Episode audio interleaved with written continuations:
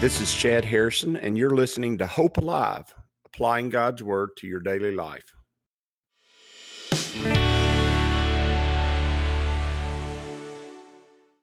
Hi, this is Chad Harrison, and I am the teaching pastor of Lake Community Church and have been serving as a pastor for 25 years. I'm also a practicing attorney. This podcast is designed to help you study God's Word and find God's will for your life. I pray in the name of Jesus right now that God would open up his word to you and allow you to see him and to know him and to know his will, that you might glorify him and that you might walk in faith and power each and every day, especially today, in Jesus' name. Let's get into the book of Psalms, Psalm 127. I will say this of all the Psalms in the book of Psalms, and it's not a long psalm, but this psalm probably has the most verses percentage wise of any psalm in the book of Psalms that uh, are, are known to, to Christians who, regularly go to church, regularly study the Bible. They're they're just they're it's just it's just really chock full of them. In fact, it really gives you two, two it's really two parts to the psalm. One of them is about the sovereignty of God, and one of them is about parenting. And uh, the truth is, those two things go together because without the sovereignty of God, parenting eventually you just kill your children because you, you don't know what to do with them. But with the sovereignty of God, you realize that those little creatures that are running around your house, and especially when they become cretins as teenagers, you realize that eventually they're going to be mature adults who actually take responsibility and grow and do and become and, and make you make you amazed that God is in control. And therefore the sovereignty of God steps in. And isn't that wonderful? Isn't that powerful? Isn't that fabulous, really. And we're going to be talking about that this morning. He says, he says, this is this is Solomon. This is one of the Psalms of Solomon, and it's a song of ascent that was written by his. He says, unless the Lord build the house, the labor they labor in vain who build it. Meaning, unless God is in charge of it, those who are building are doing the work uh, of building the kingdom of God, wasting their time and uh, and wasting their time. And so, if uh, I know many of y'all, we, we, had a great service yesterday, and we talked a little bit about that. We talked about that. Yeah, we can come up with organizations, and we can come up with plans, and we can come up with all the things that that a good church has, and using spiritual gifts of administration and leadership and all that kind of stuff. We can do all that. And if the people aren't led by the Holy Spirit and aren't and aren't anointed by God and aren't out there actively efforting, actively trying to seek out God's will, seek out his giftings, use his giftings, empowered by the Holy Spirit, unless God's people are doing it, which means God's intimately involved both on the macro level, the whole church level, but the micro level, which is the individual level, unless God is at work in the lives of the individuals and in the whole life of the church, the, the people labor in vain because it's, it's really no, it's really will have no, so many times the modern day church depends on paid staff, depends on a few people to make things happen. And the truth is that uh, that the strength and the power and the might of the church is found and born in the individual believer and their walk with God and their faithfulness to God and his purposes. And you can't ever really get around that. One of the reasons I love football is because one on one person can win a football game. The whole team has to do it.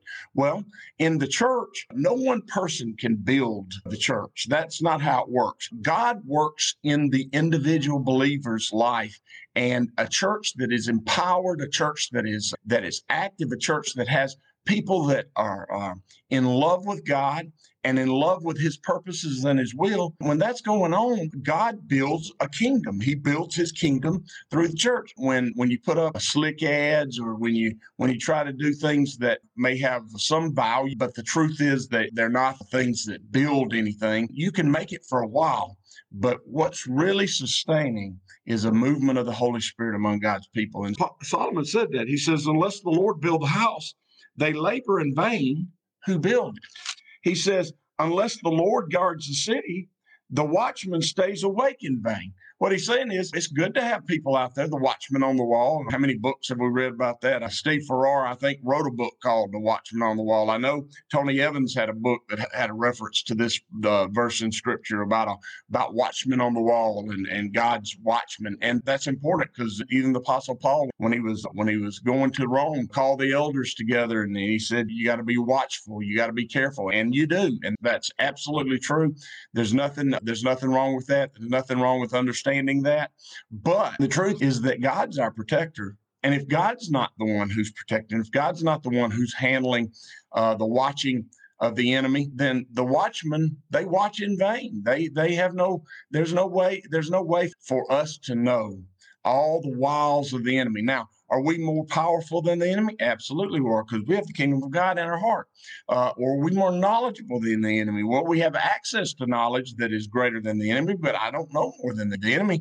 The enemy's been around for thousands of years. The enemy's been watching these people, uh, of which I'm one of them. He's been watching these people for a long time, and he knows our ways, and he knows he's a wily creature. And the and the battle uh, against the forces of, of of of evil, the spiritual forces that are arrayed against us, they're not possible without God. And that's why he says that our battle is not against flesh and blood, but against powers and principalities and rulers of this dark age. And our, our the weapons of our warfare are not physical weapons, they're spiritual weapons. And understanding that God's sovereignty, that God builds the church, that God provides protection, that God, that understanding, that getting that in your head, that getting that in your mind, and then trusting it. Just because you hear it and it doesn't mean that you trust it. It, it doesn't mean that. It doesn't. It, it's not. It, it, the two don't necessarily go together. The two ne- don't necessarily happen. I remember the first time I ever flew. I was uh, being recruited to play at the Air Force Academy, and they were having me out, and and my aunt Ruth was going to go uh, flying with me out there to uh, Colorado Springs, and and I can remember going to the Birmingham Airport. We got there, and we walked up to the gate, and right when we walked up the gate, a plane was taking off and I saw that plane take off, and it it just it, it hit, and it just it went like that, just like straight up. And I'm sitting there watching that thing, going, "I'm finna get on that." And when I was feeling that way, I was sitting there thinking, "I see it work." But I'm not sure I believe it works so that I get on. Do it. Should I get on that thing? Did you say what that? What if something goes wrong? Oftentimes, we uh, we with God we do the same thing. Oftentimes, when we're with God, we do the exact same thing. We hear His word, we know it to be true, and yet we don't trust it. And that is a struggle for believers, no doubt about it. It is a struggle for believers, and there's nothing wrong with that because it's learning to walk by faith. Remember, salvation is the process of sanctification that God uh, brings about in our lives. And when we're dealing with things like that, when we're walking around and, and struggling with what God has taught us, He's teaching us to walk by faith. And that is a powerful thing God's doing for us because giving us love, giving us faith, giving us grace, giving us mercy is a wonderful gift from God. But teaching us how to walk in them is the life that God has provided. And and learning how to hear what the Holy Spirit says and do and realize that he's doing the work is a lifelong process. It really is. It's not something that we just come to overnight. He says, It is vain for you to rise up early, to sit up late, to eat the bread of sorrows, for so he gives his beloved sleep. What he's saying is, if you're staying up late, late, worried, if you're staying up late, wallowing in your sor- sorrows, I know that's a Southern slang. It means to just toss and turn in your sorrows and toss and turn in your worry and doubt. What that really reveals when you do that, what it really reveals is that you haven't totally learned to walk in the sovereignty of God, to trust God for who He is, and to realize that He's sovereign and um, know that he his will is uh, is powerful. And what I'd say to you today is that if you do that, the watch, the watchman, the builder, they do it in vain without trusting God.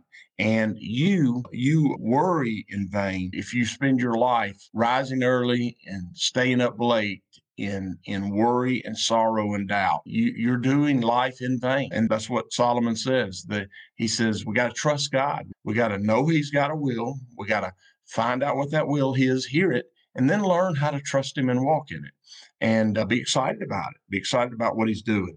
He says, Behold, children, notice it's a total transition. It says if you have two Psalms here put together, a mashup is what they call it. You have two uh, Psalms here, and he, he puts them together, but they really do go together. He says, Behold, if we're going to talk about building and watching and uh, rising early and staying up late and, and, and the sorrows of life, well, that's all about children, isn't it? That's what we have to do as parents. We, you know, we it definitely applies to children too. It doesn't just apply to the church, and it just doesn't apply to our own personal walk with God.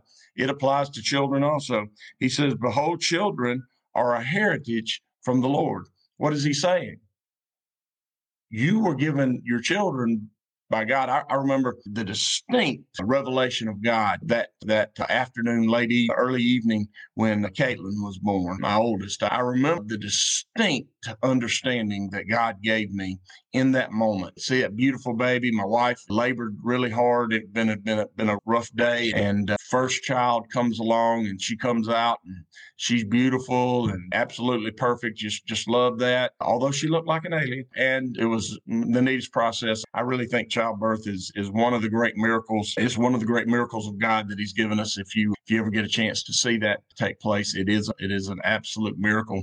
But but I remember the distinct feeling that when you think that's my baby, and God, I remember him him distinctly placing in my heart, no, she's not yours. She's on loan from you for you. You're not going to be get to be the one over her for all her life. I'm going to be the one who walks through life with her.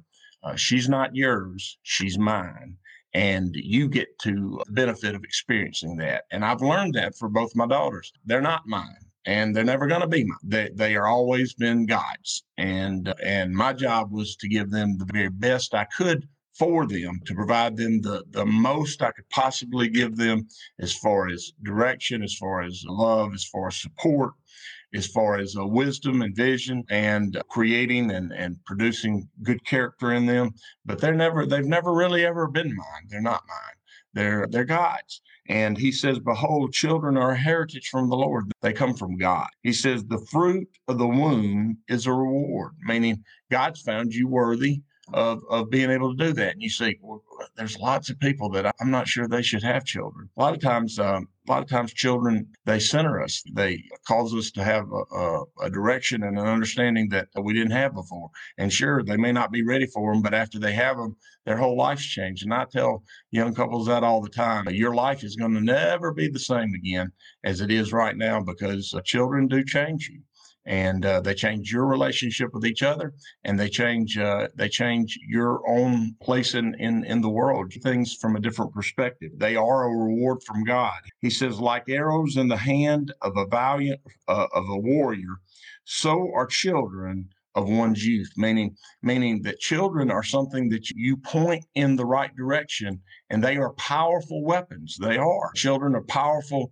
are, are powerful tools in the right in the hands of the of a right and smart and wise warrior and parents who who are wise about raising their children and pointing their children in the direction that they should go. Boy they they see great uh, things come from that and uh, great lives change great hope built the kingdom moves forward and so he says, like in the like arrows in the hand of a warrior, so are children of one's youth. Happy is the man who has his quiver full of them. And what he's saying is, children, a lot of children are powerful. I, I, I that's one of the things I, I you have to have. Uh, I, I, know as a pastor in a church, you got to have children. You have got to have them. If you do not have children in your church, is dead. It's not dying. It's dead and, and because they're a reward from God.